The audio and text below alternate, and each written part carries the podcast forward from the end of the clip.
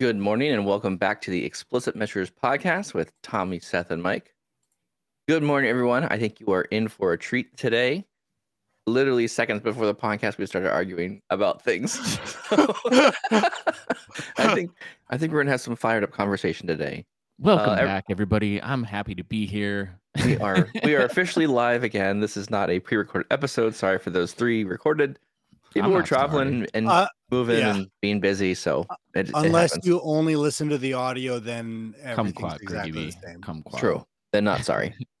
Greggy is testing us to make sure that we're live in the chat. Yep. And he we, has we his are expected to say confirmation. kumquat yes. as it is Yes. noted in the chat. So there you go, Greg. That is the live trigger. The secret word of the day is kumquat. Excellent. Awesome. Uh, good morning, everyone. Lots of stuff has been changing. Um, we got a we got a November update very late in the uh, very late in November this year. I think they were kind of holding back because of Thanksgiving holiday and taking a little extra time there for the team, which is good. I hope the Microsoft team got a little bit of a break. Um, but there's a ton of new stuff. I don't know if everyone has seen. Have you guys played with the new desktop? Did you, did you see it all come in and download the new version and start to playing around with it a little bit? Man, this is a pre- this is a pretty major update. It is like, a big one. the There's a lot in it. I've read I've read through it. Um, I haven't gotten a uh, chance to play with the features yet though. I have downloaded, and the green is now throwing me off. And I saw a Twitter chat this morning. People were rolling over, going, "Oh, now I need to update all of my documentation again because they've changed a fundamental feature." This is why I don't. de- the default. Yeah, You're It's talking the- about it- yeah, the default color. So they Oh, they boy. changed the new new color accent. I like it. calling right? it feels like- a lot more like Excel to me, honestly, with that green. Yeah, it's like SharePoint. The Power BI for SharePoint was green. That's true. BI. What was it? What was that called, Seth? It was that one back when they first BI something like that. It was just when it was No, I think RBI inside SharePoint. No, it was Power BI. It was just in SharePoint. Oh, I thought it was. I thought it had a different name back then. Oh, I don't think so. Anyways, so lots of cool things. Anything that stuck out to you guys on uh, new options or features coming from the blog? Our review is in Excel, Dan. I know like the that. I, features blog. Uh, yeah, dynamic. What the the the extension of dynamic slicers using field parameters, right? That's a good good improvement to um, combine those features together. It it it seems like a little bit of a interesting way to get it working from a just oh copy the visual and change it kind of thing. But yes. hey, if it works, it works. Yeah, I, So- I'm. I'm going to be interested. I haven't played with that one yet. I'm. I want to see some more use cases. I'm already seeing some people do Yep. some explanations on how that works. So I'm kind of holding my breath here a bit on this one. I'm not sure if I 100% see the use case yet. Maybe I'm thinking my my first use case for this one would be maybe around you wanted to select different time periods or something like that, or based on a time period selection, it, it adjusts what you see in other slicers to select things on the page.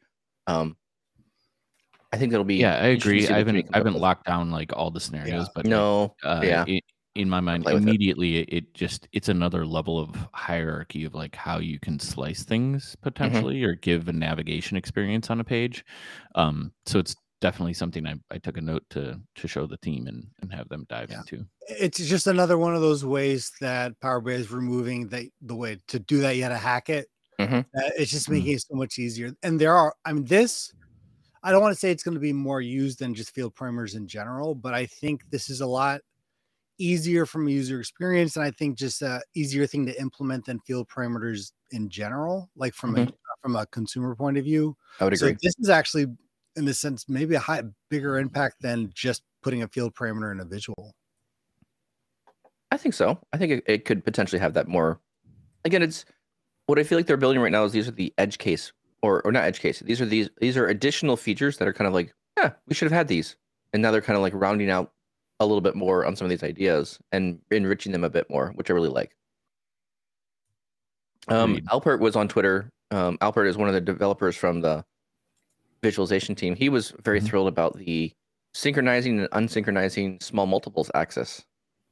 I think that's a, a pretty big win here. The small multiples when it came out was a neat idea. It's definitely Yeah. needed, but it was very limiting as far as what you could and could not do with it. And I think they've added a lot of extra features to it now where you can synchronize the y axes, so you can desynchronize them to look for trends across yeah. areas. I think that was a big win.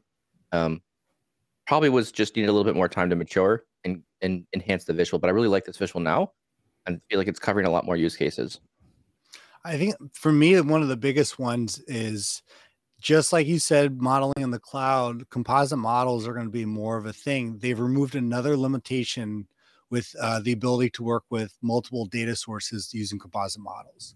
So basically, if you if you didn't know, if you Yep. wanted to filter one more uh, one or more tables in a remote source group, it was not possible. If you had an import and a uh, live connection or a direct query, uh, you could filter one table but not multiple. But now that's uh, limitations removed. So that they're just getting closer and closer to this really being uh, standard practice.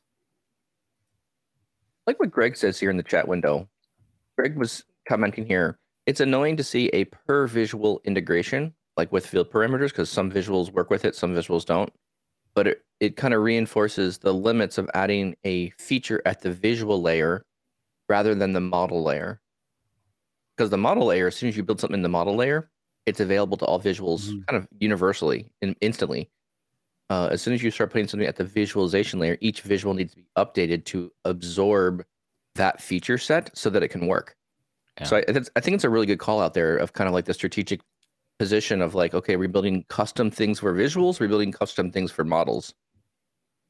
Yeah. Well, I mean, the alternative there is calculation groups, right? Yes. Which also has its own set of limitations Yeah, as well. As we and- heard from Marco and Alberto, it's kind of a limited feature set by itself.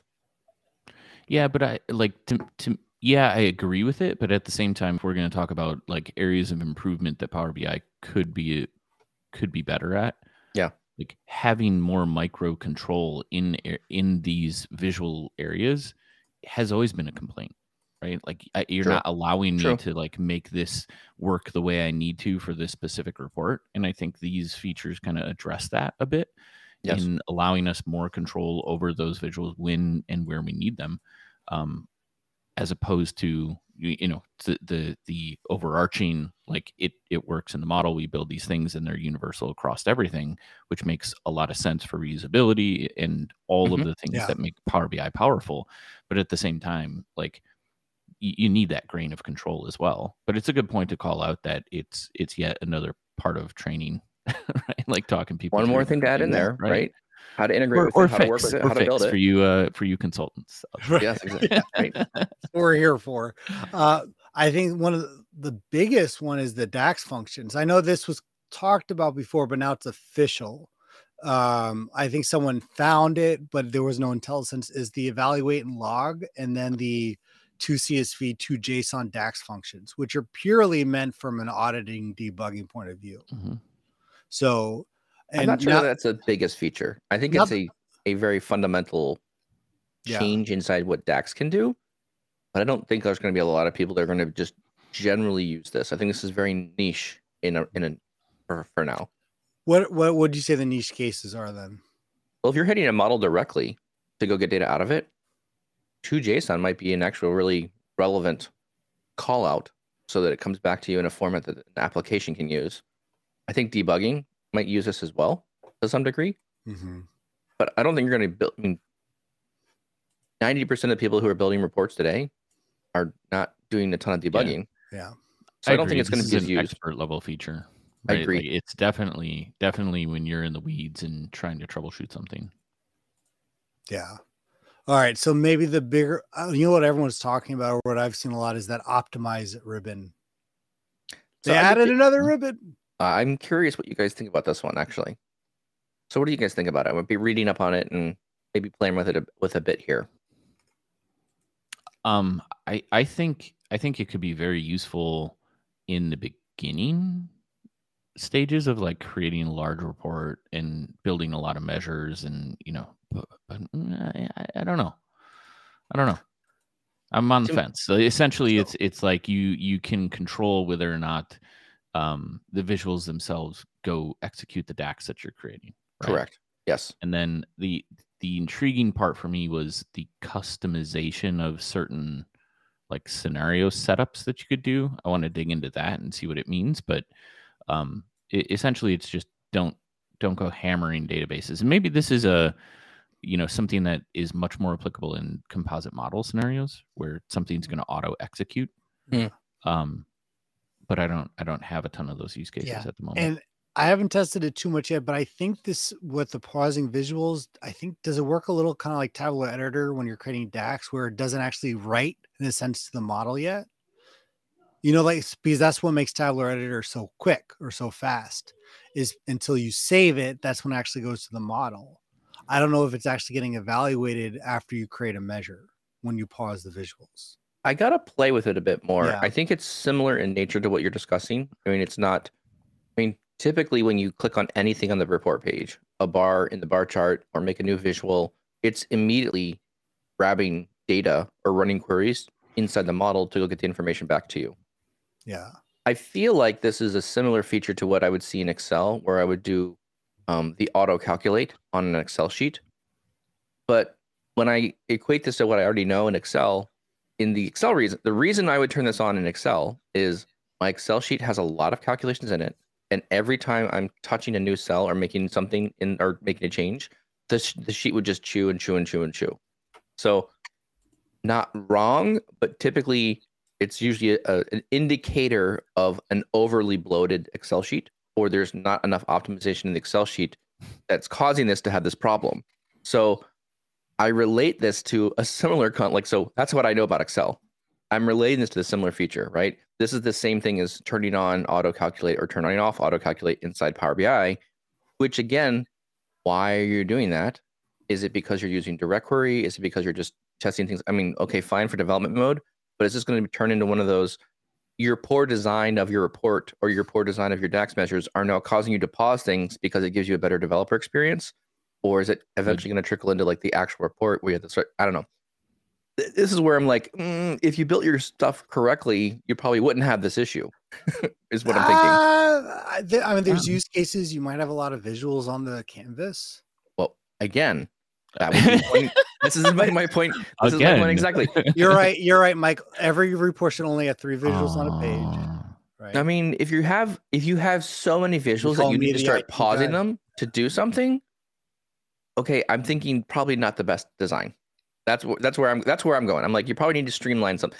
You just built an analyst level report, and you need to start paring it down and figuring, okay, what are the four or five, and like, okay, I, I can I can get away with like 10 visuals on a page, right? There's a couple KPIs, you have some charts across the bottom. You know, you're looking at four to five insights per page, right? Okay, fine. But getting up to like hundreds of visuals per page, or like I don't know what you'd have, a lot of objects, you're not using backgrounds or scrims or whatever. You're just adding bloat to having it render stuff. So yeah, you're gonna want to turn that stuff off. you're want to stop it. So I, I think it's to me, it's an indication of like, hmm, maybe you need to redesign a little bit here. But I, Your but I visuals have a spinny icon at any time. Rejected. rejected Yeah. or user experience. What else? Um, metrics. Another metric update, man. So Yeah, this dude, is, they're going all in on that, Yeah. man. I Yeah. I like this one.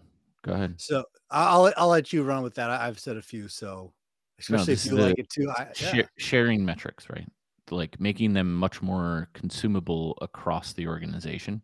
So if you create a set, um, now they're like we were talking about this. Like, great, I create a metrics. Now you have to create your metrics. Now you everybody like now now this eliminates that. That's the you're creating a universal set of metrics that everybody can start to use in their scorecards. And I I that's a great that's a great feature add. Like Yeah. to to get more adoption of where and how you would use those across an organization.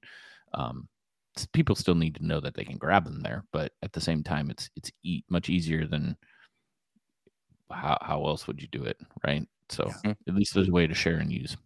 Well, I, I think this really opens up to having, just like we've talked about gold data set, uh, thin reports, having foundational scorecards, right? Because now you Mm-hmm. can create these base, in a sense, metrics that are for the company. So for any other team, department, however using, can link to the the source metric. So they Yeah. don't have to be recreated, which is, and the comments, the check-ins, they all get synced. So this actually creates a lot of scenarios, I think, and a lot more use cases. So no, I agree. So you skipped over the one that has me most concerned. Uh, and it, and it, it's been a while since we talked about it, but and I forget the specific use case that like failed horribly for me. But the new way to upload Power BI or Excel files into a workspace. hmm So you can do this now just via a dialogue uh, in the service that allows you to go look at your OneDrive or SharePoint. And if it's in SharePoint, right, or either of these, it automatically turns on that like sync feature, which you had to like really before you had to be very explicit in setting this up so that you can essentially have a Power BI file in your SharePoint folder. And when you make changes to the file and save it, they would automatically sync after an hour or so with the Power BI service.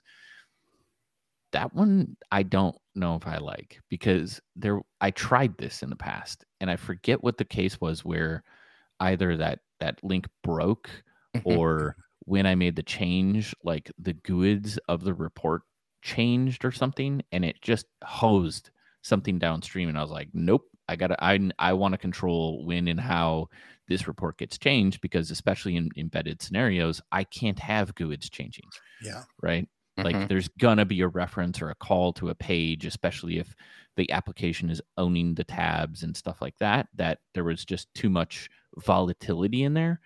And if this is gonna auto apply that, I don't know if that's gonna confuse the crap out of users because they're not gonna read the documentation, right? Mhm. So I don't know if those are still valid, but I'll have to definitely test it out again. But like that that's a significant difference like how, not calling that out or like in other scenarios where you're like, "Oh, okay, go grab some grab a file." That's all you're doing. But this Yes. scenario is saying, "Go grab the file and now I'm going to sync this behind the scenes." So what happens when they try to publish the report again or something? It's not going to override like because i think there's this disconnect between once you hook that up you can't do a, a publish can you Nope. Yeah so It like syncs. Yeah. I, anyway I'm not a it- fan of it's that it's either. the one it's the one that makes me kind of like think wow that's going to result in a lot of su- support cases Yeah. but we'll see Potentially, we'll see how it goes. maybe they fix some stuff but There's there's a few reports that I, I I always would forget that it was synced with SharePoint. Like on my personal, every time I tried to publish, it was like, oh no, this is part of OneDrive. So I I Hmm. basically cl- um, removed it from the service just to publish it again because that's Yep, yep. I mean, may, there are use cases, especially I think when we talk more on that, that cons- consumer view. I don't know. Maybe there's something without from a publishing point of view where they can't publish, but Yeah. them. But actually, that's that's yeah, that does open up a whole other thing where you could have someone who has no access to the workspace, but has access to SharePoint, right? we Well, shall I'll see Oh boy, I I'm- didn't even think about that. And I'll be kind of honest here. I've kind of walked I mean, initially when this came out, there was really no version controlling on anything Power BI related, anyways. So I was really liking this idea because SharePoint could store all the information, and then really love the linking here. But Microsoft started blocking the ability to then re-upload something from not SharePoint or OneDrive. So as soon as you upload something from a get get data folder, either OneDrive or locally, it blocks you. You can't you can't publish from desktop anymore. It says no. Yeah So to me, like that's a good thing. On the other hand, it also creates some headache because you don't really know when that thing is refreshing. And in the article, it says, or in, in the blog post, it's talking about it refreshes every hour. So it, it could take up to an hour for things to change. And usually when I'm developing things in service, I don't like that anymore. Yeah, I, I, mean, it to me it makes a lot of sense, maybe potentially from a dev standpoint, if I'm Yes. publishing into a non-prod standpoint, or, Correct. you know, um, but that's not always the case. Yes. Right. So And I think more a- so anyway, now- I think I like I said, if Yeah. if the same issues that I've had where that link breaks or Breaks, I've can't do done it. something stupid and Yes. you know broke it myself or whatever, like repairing it was such a pain. correct. So if that's still there. I I just foresee some some volume of support cases in that in that area. I feel like inside the Power BI service, there should be like, if you do something like that, there should be an immediately link back to where that file is, or there should be the ability to Hmm. relink that file to whatever it was inside OneDrive. So Give if I if I had the ability to like rebind it when I Yeah. needed to, because you're right, sometimes that link does get broken, and Adam's confirming right now on on the chat. sometimes people have broken that link between OneDrive and the the, the Power BI.com area, Hmm. and then and then what? Like you have no way of rec- you have to basically delete and restart, and that just bonks everything. It makes it not cool. Anyways, But anyway, lot lot of lot of good features. a lot of good features. I mean, there was there was a lot lot to talk about this month. Yeah, I I- think so.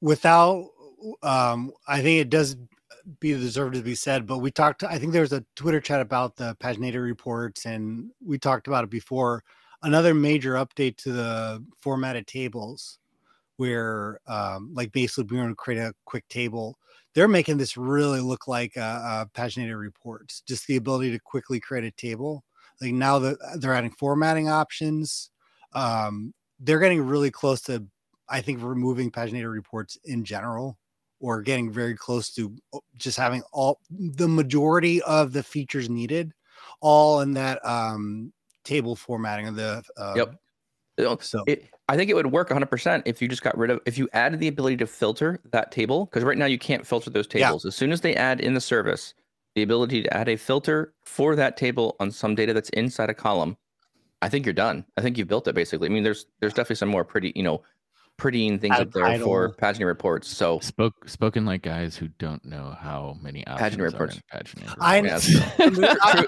true statement. True when statement. I when I start sending my invoices Noob. and paginated reports okay so until then for the data dump so I mean, I know it's a cool Sound off, chat. All you SSRS folks like me, come on, man. You got the history. I love it.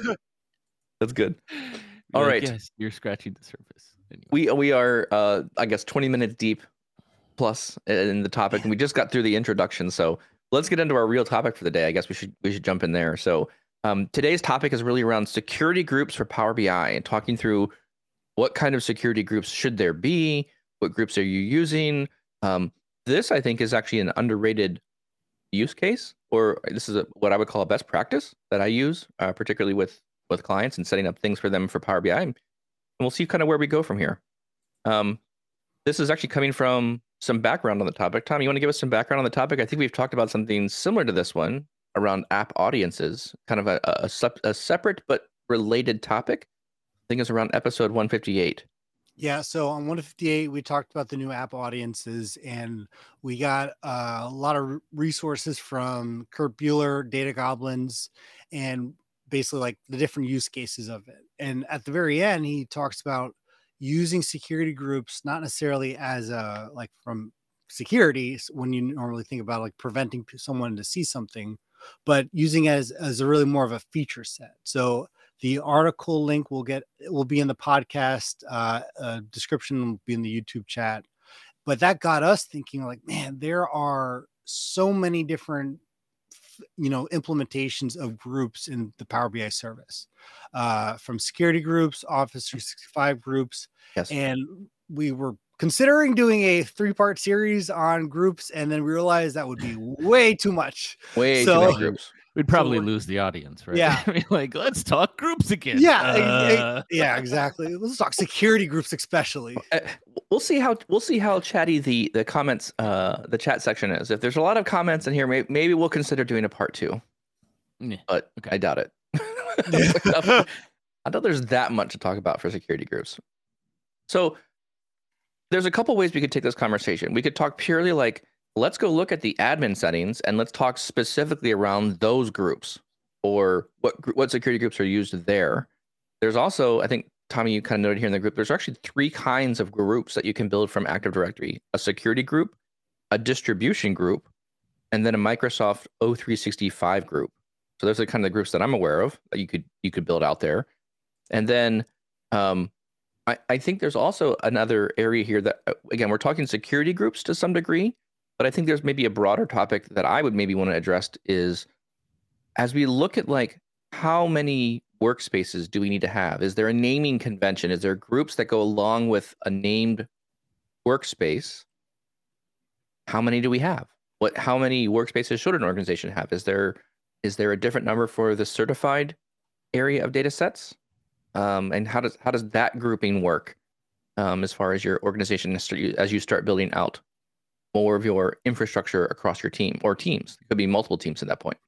So, anyways, where do you want to take this, Tommy? Where do you want to go for the conversation today? I think really just explaining what actual cases are there for groups and do we can do you think most power bi developers consider groups enough or utilize them in your experience and then really what are the common like what are the usual suspects that we should be using groups hmm. good point do do a lot of people use them? I would say no because it's easier to just slap users into a share to some degree right? Yeah. Um it's it's probably where the the topic of conversation came from because it, it requires some forethought or plan to implement sharing two groups or wider audiences of people um, by using AD groups, right? The the overall reason that I try to utilize them as much as possible, and maybe not initially, like I find myself like adding users right out of the gate, especially for like new reports as I'm iterating and then I figure out like what that group means within the share of that report or reports. Sure. And then and then I go ask for an AD group to be created with adding all these members. Um, but at the same time, I've I've done both where it's much easier to add an AD group and know that a group of users that are coming and going within an organization are always going to be managed by IT because like the number one reason to use them is I don't want to be IT. I don't I don't want to manage permissions within Power BI. And if you do that on a user level, you're always going to have to do that. Right? And and that's one of the biggest yes. reasons to use them is if you if you grant user access to everything, you have to maintain the users within your environment, which means you've got to stay together with HR. You got to understand when people leave the organization. You got to yep. like you have to remove permissions. You have to add permission. Like it's almost like depending on the size of the org, you're like you to have a person just adding permissions to how many different reports or workspaces if you don't have an AD group which just kind of scales across things pretty easily. I would 100% that's agree. My, that's my high level. Oh, I, I would say the strong. So there's there's two thoughts here. One thought is I love the idea of having security groups attached to. There's there's definitely four areas of Power BI workspaces. There's admin, member, contributor, and viewer. So in a context of a single workspace, the people that are going to be viewing or editing or contributing to that workspace, I'm becoming more. I mean, before I just kind of just threw people in there or or had security groups that attach to those things.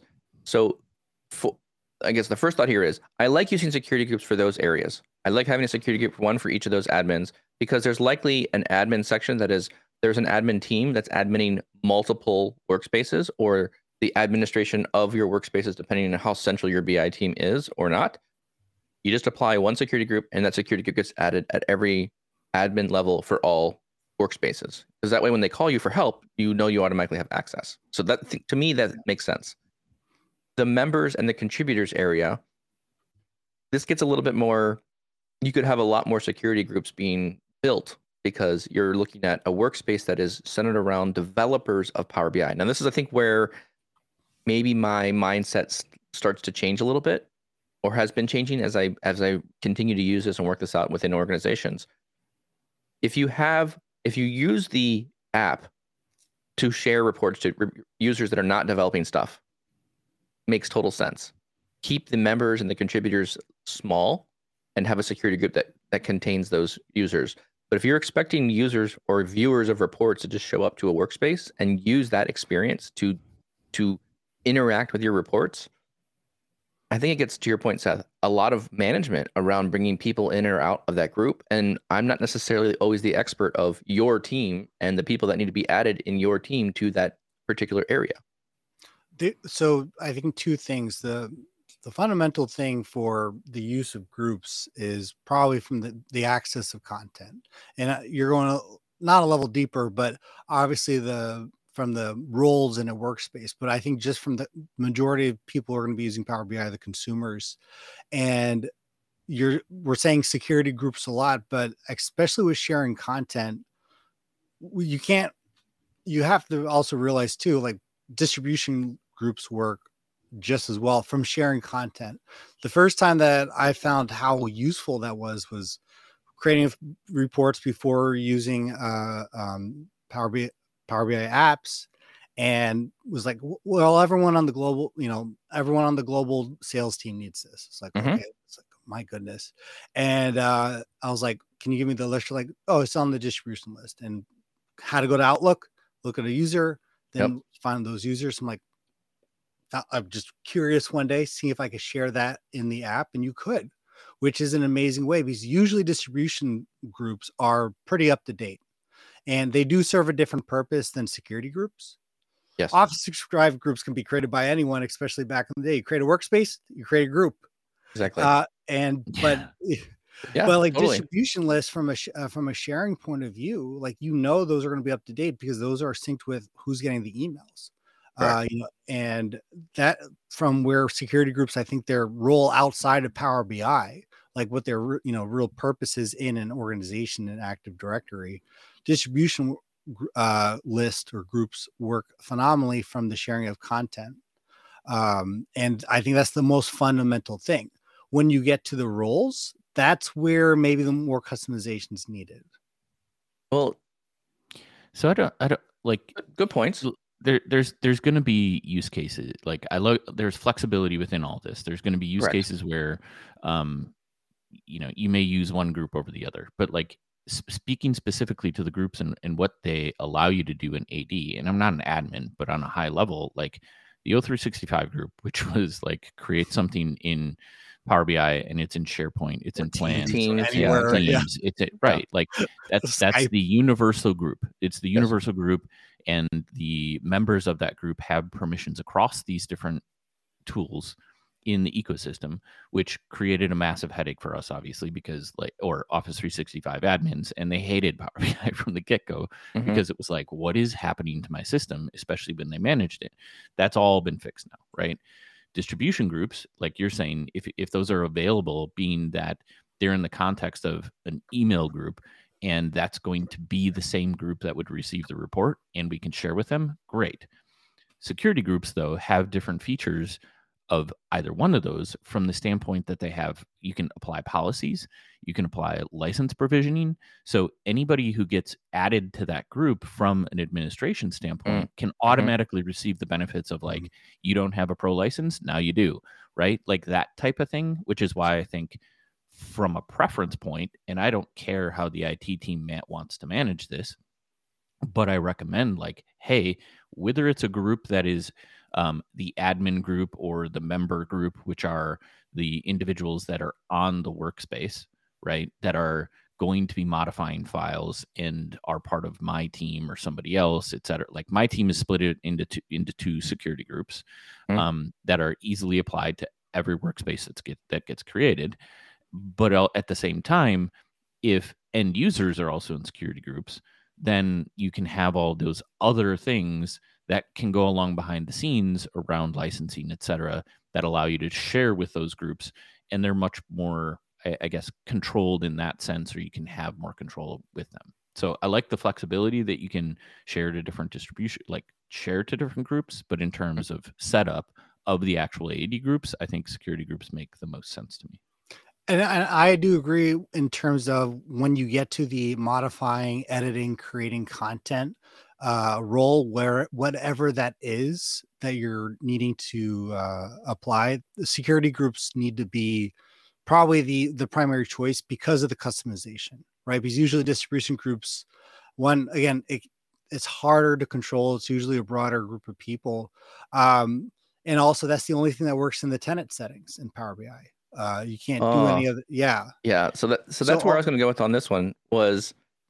So to your point, Tommy, that's where I was thinking about some of this. If you if you go through the admin features, I was thinking like, what are some of the security groups that we should have hundred percent made?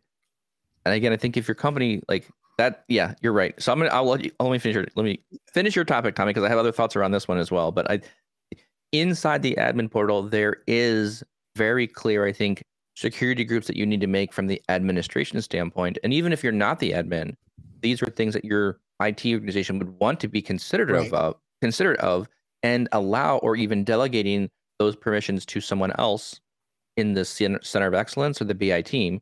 One such thing being, can you use data marts or not? Can you try them out? There may be a team of people that are experimenting with this, and they need to have access to pull people in and out of that if they want. So I, I think they're yeah, 100%. Tommy, keep going. So everything I'm about to say has a large caveat and limitation. Oh, so boy. Oh just just just so we're all making a mental note we'll put it in the parking lot Okay. so the tenant level tenant level settings yeah data marts uh, ability to create a workspace for example Yep. uh um, Correct. can be can be managed based on uh or only managed based on either the entire organization or security groups nothing in between no individual users they have it has to be a security group so all the features from the admin point of view yeah you better have some security groups created specifically for power bi um, and i think going back to the even just from a workspace roles another uh, is that's where security groups need to come in. But from the tenant level settings you can get very customized and very detailed without having to deal with the weeds of like an individual user. Um, and having these primary uh, you know structured or you know like primary defined security groups that allow power bi to be managed a certain way. I mean the first thing that i do in any organization is we look at the tenant level settings and look at the who can create a workspace. Um, and we make sure that that is part of security group. The data marts for example i usually leave that on because i like the uh, uh the complications there. But um Were you you being facetious there? Is that is no, that like no, no, no, no. I, I like everyone discovering things and you know having access. to Having lots of questions so- for you later on. What is this Yeah, data thing? yeah. How do I use this? But why, um, why- all- why is it uh, yeah, yeah. but I mean the ability, yeah, from everything in between, with from a Power BI point of view or from uh, tenant features, is is from the security group point of view. So that's what I'm going to say in terms of that's the power of security groups and what you can do with it. And I'll let you kind of reply, and then I'll go with the where the limitation is. Well, I mean, and there's other there's other couple ones that I'm thinking. I mean, I think this is something where people need to educate themselves on what's in the admin panel in general. There's documentation on what's in the admin settings. If you have the ability to be the admin and look through those things, I think that's a great place to start because there is like a handful of like, you know, if your company has the ability to publish to web, is there if there is information that you would want to be able to publicly share, for sure that's a security group. Turn it off. Only put people in that that have gone through training and understand what that means. Um, you know, there- there's other areas in here that I'm thinking through, like, you know, inviting guest users to your tenant. That should be controlled. Uh, who can create certified content or not? That should be controlled, right? So there's a lot of you know sp- simple security groups that I think that would, as you look at, in my mind, I'm drawing like a Venn diagram, right? There's a Venn diagram of like there's central BI team that has certain access to things that they can do, and then there's um, other areas of the of the business that you potentially give them more power or more an enablement to self-manage and not have everything centralized. Like maybe you give an entire team or a department the ability to create their own workspaces. And after they've gone through some training right? I think a lot of these things to me are gated right? I'll give you access to these things once we align on a policy and have clear communication about what's going to happen Yeah, but that doesn't that doesn't fit the self-service model aspect of Power BI. Right? I mean, like the I- minute you put a gate on something, Agreed. But also, but also like there has to be gates at some level. We can't have. I mean, this is this is what we've been like. This is what we beat up like every week. I mean, Like, Seth, right. now there's got to be gates somewhere. I mean, we're not we're not saying that if you open up Power BI, I'm going to get an alert, right? But there's obviously has to be something, right? would would do you turn on like data marts for your whole organization right now without kind of testing it? I mean, th- things are in preview. I think you would definitely want to gate those things. If you're if your company policy wants to slow things down, and again, it's it's whatever your business speed can handle. I'm not sure if I'm always ready, and not every organization isn't always ready for everyone to create their own workspaces and just go to town. Anyone can feature content for the organization. I'm not I'm not disagreeing with you. I'm just saying the ecosystem in and of itself isn't set Agreed. up set up in that fashion. So I like, agree, I Trying agree. to put a gate on something across that is never going to be there because there's a huge self-service component to Power BI. Like that's where you get viral adoption. And I th- and like, I the, think the other interesting thing Yeah. about like to me, I guess, in, in all this is like it's very easy for me to be like, oh, um, you know, it would make a lot of sense. Is you should we should have a default admin group that we can create that any workspace gets this admin group because then as we have to use APIs to figure out like who's the bonehead that created something that's consuming all of the capacity and we have to go talk to them and manage them rather than going and having to talk across those boundaries and admin mm-hmm. would be able to just go look at the report. Right away though i think about data security right? Where does that not work? Well you, that admin group would need to have full sign off across the organization from the c suite to see finance data hr data you know all the data in an ecosystem and that's just not going to be the case right? So that falls apart. But at the same like so so i think the challenge is you have this you know like i keep using the word juxtaposition right? Like this this in and out of like we'd like to do these things but the like i can see why you wouldn't. We want to do Yeah. this but Yes, you know how yes. do you admin that? But no you can't do that right? And yes. and that's where um a, a lot of that like behavior putting gates or adding defaults and and running it through the org is challenging. I do like the idea and i i want to say some of them are feature enabled by security group or user right? Aren't aren't some users like there are tenant settings that allow certain users to do certain things aren't they Only security groups. yeah I mean, yeah. but but it's permission level permission based features and functionality Yeah.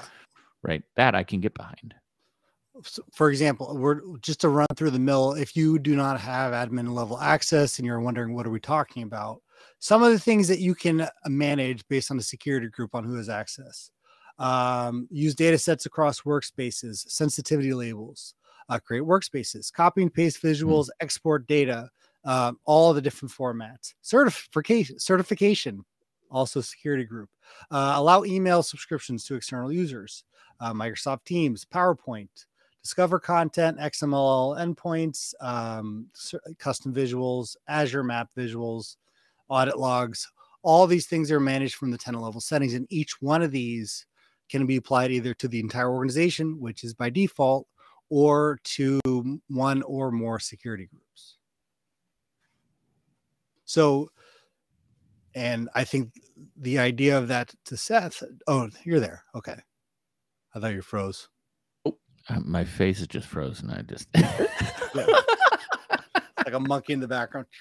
Uh, but so let me let me ask, and um, I think Mike, you already said some of this, but what is there like a minimum level of let's say knowledge or I don't want to say skill, but a, a minimum knowledge area that a Power BI developer or admin who has uh, access to either you know their publishing content um, or their tenant level admin for Power BI that they should know about security groups. And like, and basically on top of that, like, where should they always be used security groups? I think this is a good question because I feel like this is a scale. I feel like we're scaling things one direction or the other, right? So you can go to the super controlled level where you security group everything. And then the security groups become a nightmare to manage because there's too many of them. And I'm thinking of the use case, and this is what I was going to talking to earlier. Let's imagine you have three workspaces, dev, test, prod, in the deployment pipeline area. Each of those workspaces could have four security groups admin, member, contributor, viewer. So now you're talking three times four, which I'm hoping you can do math, 12 security groups just for that single pipeline of whatever that thing is. So there's a potential for lots of security groups to be created very quickly to be able to manage or administer all the different users who need to be participating in that pipeline. Maybe there's a little bit of overlap where you're not needing a single security group for every single one of those. But as I think about that that scenario, where like my mind goes to when is the right time to use those kind of things? Do I just add users for now? And then later on, if it becomes more of a production or a certified data set, do we then govern it by by security groups? Is that how we want to handle it? For sure, there's probably like, I don't know, 10 or 15 security groups that you need to be created just to administer the uh, admin settings. There's probably more. I haven't really done the numbers on them exactly, but like, I think you know, Tommy, to answer your question directly, right? Where do you definitely use security groups? 100% you use them in the admin settings. there's there's security groups that are created there that turn things on or off. Seth, I thought you brought up a really great point earlier about licensing and being able to apply users to a license group that then automatically provides them a pro license. Those users get access instantly to what they need to from that level. Um, there's potentially the option to have like a pro license and a workspace creation license, you know, security group. So these are the people that we we go through training. They understand what's going on, and then you you've been able to provide them access to be able to create and develop their own new things. So that way you're not totally blocking um, self-service. Because again, I think we're playing the game here. By over controlling things, you're squelching the self-service portion of this. And I'd agree. I don't I don't want to again, I'm I'm becoming more IT focused in my my old age. Like you know, I guess that's how it works. Seth, as you mature, you become more controlled. No, um, no, well, I think there's a balance. I think I think it comes right? off as controlling or whatnot. But what are trying to do is say, hey, we're going to create a policy or a rule, and it's a broad swath. Like we're trying to solve more than just one problem. Whereas the vast majority of business or people in general within a business are solving their problem. It's the one thing, right? And the minute you start to branch out from that, it it definitely falls into enterprise conversations, right? I want to solve a problem across the organization. And ultimately, you can only do that sometimes when a policy or process changes or you implement one, right? Yes. Yeah, and that's exactly. where that's where there's always going to be the shift and I think that's where Correct. even within this ecosystem, we have a lot of conversation points because you have the Wild West. You have the people that are using Power BI just for themselves or just for their team. And then Correct. you have um, groups like BI teams, et cetera, that we talk about that are, you know, f- focusing more on the enterprise thing side of mm-hmm. things, right? We want to manage things. We want to administer, make sure the environment that you're working in is working as we would all expect, um, or yep. that that you know you're going to start paying for a larger portion of it because you're utilizing it more, or whatever yep. the case may be. Like yeah. these are all parts of the conversation that have to happen. And here lies the limitations and problems with everything we're talking about none of us have the ability to manage the security groups, the members, and how many we create. Just like we talked about how much mm. control. Do, do you? I do. No, oh, I mean, obviously, for so, yeah, I do. Do that, though? What do you mean by that? Like on a day to day basis? Of course not. Right. You, and a lot of times too with IT, trying to, especially if it's a little more dynamic, or if we're dealing with what we talked about, we want to be very customized where we have not just Power BI admins and Power BI developers, where you have all these different things in between. One that has to be managed somewhere, and that's not usually in an interface or a browser that um, uh, the Power BI developer is going to have. That's going to be controlled by the IT office, 100%. right? Yeah. So and two you may not get the best uh, acceptance too for all the security groups that you want to create and that management that they're updated in real time or not really real time but on a timely basis. So relying on it for that management for new groups that you need to create how long you know how long that needs to be take that i think is a major limitation with security groups because we can't manage those groups ourselves and the members. We can request it we can request more groups being created. Yeah, but I think we yeah. right, but but to to fit back into the the governance or like the the leadership part of this, right? I would I would 100% agree. If mm-hmm. you're ad hoc requesting that a bunch of security groups get built and IT has no idea why or what you're trying to do, yeah, you're probably going to meet a lot of resistance, right? Like if we're talking though between these groups the like you have to set a standard and a process so that your internal processes like they IT support knows knows what's coming in and how to handle something. Hey, I'm requesting this Power BI group to be created. Here's the here's the members, and they look in their lexicon of like, okay, how do I? And it's like mm-hmm. create create a an AD group. Here's the reason. Here's the method. Here's what they're doing. Blah blah blah blah. Like that's a pre-conversation, Tommy right? Like to me, if we're talking about, listen, we have, we need some initial, this is a conversation with IT. I need groups for managing admin settings, right? In, in Power BI. And Correct. you guys can be admins. I think you start well. there. Yep. You, you, we need, you know, our, our security groups for builders, right? There's going to be admins and members or, or whatever and contributors. It can mimic the same thing that you would have within a workspace itself, but it le- then you're not managing every single user and everything that is a governed entity, meaning like your BI team and workspace that are being created. And then the larger group one, I think, where this conversation comes in is the sharing, right? What are the groups within the organization that that you might automatically create, but at the same time all follow the same pattern, right? And if and what I mean by that is if if sales is the organization, maybe it's everybody who has is in that that um, area of the business is a member of that group.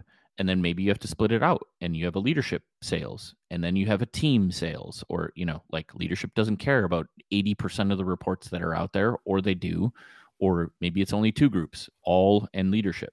Because by audience you'd probably want to split out which are the security groups that make the most sense. And then then that becomes a process right? Next time you're requesting, oh, hey, um, we need this new group. We didn't have one for marketing. We need a leadership one. We're building a report for that. It just becomes part of the stack of support that IT handles as opposed to hmm. them doing their due diligence every single time a BI developer is saying, hey, I need a new security group. And they're like, why? like what permissions are you giving yes why correct. are they why are you doing this what are they going to get access to like they have to ask those questions yeah. right but that's where i say 100% the due diligence has to be done up front when you're doing this because you want them to manage the users right you're offloading responsibility of that in here to say yeah you guys manage whether or not somebody has access to our systems you it behooves them to do this. Correct. Right? They yes. want to be the ones that control access right. to systems. And you're saying, here's what we need from you in order for that to, to happen. I like otherwise that. what's going to happen is I'm going to add these users in this in these environments and I'm not going to clean them up like or they're not going to get cleaned up for like 3 months or whatever. So that that mm-hmm. if you don't turn them off, that could potentially leave a, a, gap in security within the organization. And they're going to be like, you know what? We should create AD groups for you. Mm-hmm. And I think I think to your point there, there's going to be some common patterns where you're cre- you're going to need to request or create groups, or, and even this is, I mean, you can, if you need to, you can delegate the creation of security groups to a person. So if there is a central enough person or someone who, again, this is maybe more of like a training thing, potentially, where you off like IT could offload this work to somebody else to be able to provide. I mean, the security group is just a group of people applying that group to things, that's when the security is actually granted.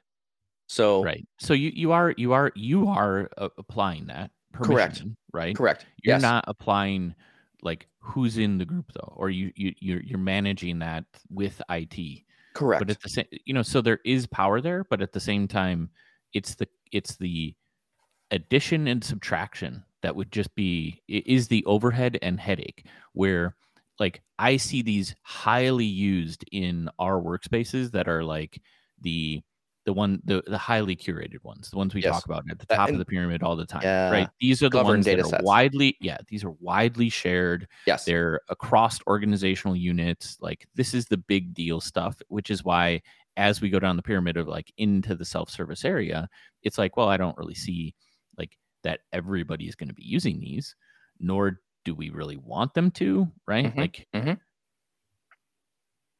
it's interesting. Yeah. So, so, Adam actually yeah. mentions in the chat window, which I think is very interesting. He works at Microsoft, and so Adam says he has the ability to create security groups. And again, I think if people know what they're doing, again, this is where I feel like if a little bit of education and training on that front side of things, and I've even seen recently Microsoft is even changing how they administer users and groups and let people create stuff.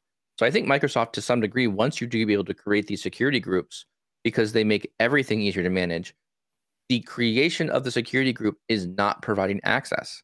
That is just a a, yeah. a person who's able to administer and collect people together, and then that collection of people can then be then applied where they need to be applied. The permissioning really occurs when you take that security group and apply it as okay, this is the security group. I'm going to make an admin on this workspace that's when those things are applied. I think it, I, I think it really helps to like let that control portion of creating security groups relinquish that more to key individuals across the organization. The central BA team should be able to do that. They should be able to make their own security groups and apply. I'm not, yeah, I'm not like I'm not arguing that it would be if you have the the knowledge of how to do that. Yeah. that that would be extremely helpful, right? That just have certain admin admin level people in groups have that ability. I Mhm. just know that like the vast majority of people that are listening to us or in BI teams won't have Yeah. that ability. That's true. That's that's very true. Yeah. And I think it also changes between smaller and larger companies too, right? I mean, Probably. I mean, as Micro- get my Microsoft's just just a little big, just a little bit, little big, little little big big little company. But as you as you as the company size grows, right? I mean, this could be full time jobs for just one or multiple people at that point. And then, Yeah. I mean, someone else was commenting in the chat window. I don't remember the name. It it's scrolled past now, but they have like full automation scripts around how to administer and manage groups as like automation. And I think that's another great idea too, right? If you could have automation around that or um, cleaning, cleaning, and, and I'll put this out too because I've worked with Dan Meisner about this one. I mean, in some organizations, people leave. And when people leave, you get all kinds of residual data from them being attached to things that they had Mhm. access, they don't now. And so now you have like in your logging or auditing of Power BI assets, if those users no longer exist, it says it's an like I, I don't remember what it's called. It's not an unidentified user, but there's some kind of term. And Dan, if you're on the call, help me out there. But there's some kind of like. Terminology used for those users that have been removed from your Active Directory, but that are they're GUID, their ID is still attached to some assets. So sometimes you have to go back through and clean up those things. That's where automation and scripting, I think, would also make sense as well. or orphaned user. Orphaned user, maybe that's what we're talking about. Uh, Yeah. I'm going to put this uh, link um, or article in the description, but it's uh, his name is Helge Reds datahelge.com, which I'm going to say because I'm terrible at names, but he uses Data Factory to manage groups um, and for row level security and app audiences. Interesting. Yeah. So, So, that's, like another, that's like another automation. You would send something in, it would kick off a pipeline, it would hit a series of API calls, do something, then then turn off. Yeah, and it'll set access permissions for Databricks. Yeah. So, and I think th- we're getting more to that point where there's so many features in Power BI tenant settings, and then we're talking about app audiences. I mean, we haven't even talked That's true. about That's using true. security groups the way uh, Kurt, Kurt did, where using security groups as a feature, not a like in a sense a restriction. That's true. So there are a lot of cre- maybe that is part two, like the creative use cases of using groups. Mhm. But and I think that we, I, I would say that the, a minimum level for any developer, and this goes to this would be part of the interview checklist. The way they share, if they're sharing everything individually, it's like, is this for sales? Yeah. So the sales at distribution group, and if they don't like, that needs to be at least known that that option is available. Maybe their organization doesn't have everything set up the right way, but I mean, that has to be known by the Power BI developer from a deployment point of view. I I think there's what I would call maybe more like a maturity lens to some of this. And like as you're maturing in these pieces, I think one of the mature pieces would be okay, you're you're initially you may be adding people to things. Eventually you're starting to migrate away from that. You're starting to, you know, provide training, you're doing more automation around that. You're having forms. Like if you need to request a, a workspace, you build a process as, hey, we're going to request this workspace. We're going to uh, in that process of, of the workspace, we're going to create these security groups. And I think one thing that's underrated here is providing an adequate naming convention. So I think there's potentially a naming convention here that if you're if you're talking about security groups that are workspace based, you maybe you add, you know, some abbreviations inside those security groups. If it's related to Power BI, maybe you add a little term uh, PBI at the beginning of that security group, so you know it's a Power BI related security group or security groups related to things around Power BI. So I do think a naming a clean cleaner naming convention uh, kind of speaks to that um, being able to govern things. And so as you mature your organization, you're going to probably use more security groups and delegate those permissions to people to manage them individually. And Seth, I think you you already said a lot of a question I was going to ask, which I think is a huge part. But for those who are listening that are not necessarily familiar with it or haven't started, like where do you start, or where do you where's the getting started on um, uh, implementing security groups? And I, I think the biggest thing you you said is having a conversation with IT. I agree. But what else would you do kind of to get the ball rolling to getting this started in your organization? I mean, the the get the ball rolling. I think is or the the use case behind this conversation is as you're thinking about how workspaces are created and content is being shared in your organization, take into account like how you would want to share them via groups, right? Like the more you utilize uh, a feature that allows you to share to a wider audience that you don't have to manage, but represents the audience that you want to share the report to, the better off you're going to be right? So just make that part of the conversation or like lay that out in your architecture and how you want to like build things or set standards and try to adhere to that. And, and you're going to iterate right? Like you, you right. might find a derivation or something that's not going to work with the scenarios that you're thinking about but it, at least at least have it in as part of your conversation as opposed to so and so is asking for this report. I'm just going to share it with them. And then when it's in production they're going to ask me to add 20 people. Mm-hmm. right like yes. understand what is what does the audience mean in the context of who are you going to share with and how does that fit into your wider understanding of how you would segment out large swaths of people within org and i think that's a great first step I agree. and then once you have that those those help facilitate the conversation with um you know if it's a different team or how you would structure you know creation of that within AD from a, a starting point and i think this is also another part too. With I like your your your note there, Seth. I think it's engaging the security team, having that conversation, because there may be already policies in place that are helping you. Like you can just jump right. onto an existing policy, Re- reuse or, things that already exist. Exactly. Yeah. Maybe you're reusing some things that are already there. So I think that's a very key point to start with that. And then also, I think it's you know knowing what again being comfortable going through admin portal, working with IT, and having them show you what's in there and helping them uh, understand what security groups are needed to administer, and, and again, automate and delegate. Right, you know, as much as you can, figure out how to to provide ownership of these various things to other people in the organization. So that way, there isn't always a bottleneck. Because if you have a if you if you request a security group and it takes a week to get it done, it just slows production down. Like that that's silly. This is the whole reason we have Power BI is to go fast, right? What what purpose is that serving us? So, anyways, well, I think we've done it. Uh, we've worked. We've we've burned through a perfectly good hour of your time. I hope this security groups has severely confused you, uh, and uh, uh, you made you think a lot about more things around security groups. Um, we appreciate all your listenership. Um, we just got a a summary back from our Anchor podcasting uh, platform. We're we're we're crushing it inside uh, inside the the business intelligence or the the business area around podcasting. So we that that's not us. That's all of you guys. So thank you all so much for participating. Thank you so much for uh, listening to our podcast. We really appreciate it. I hope you get some um, good things to think about today.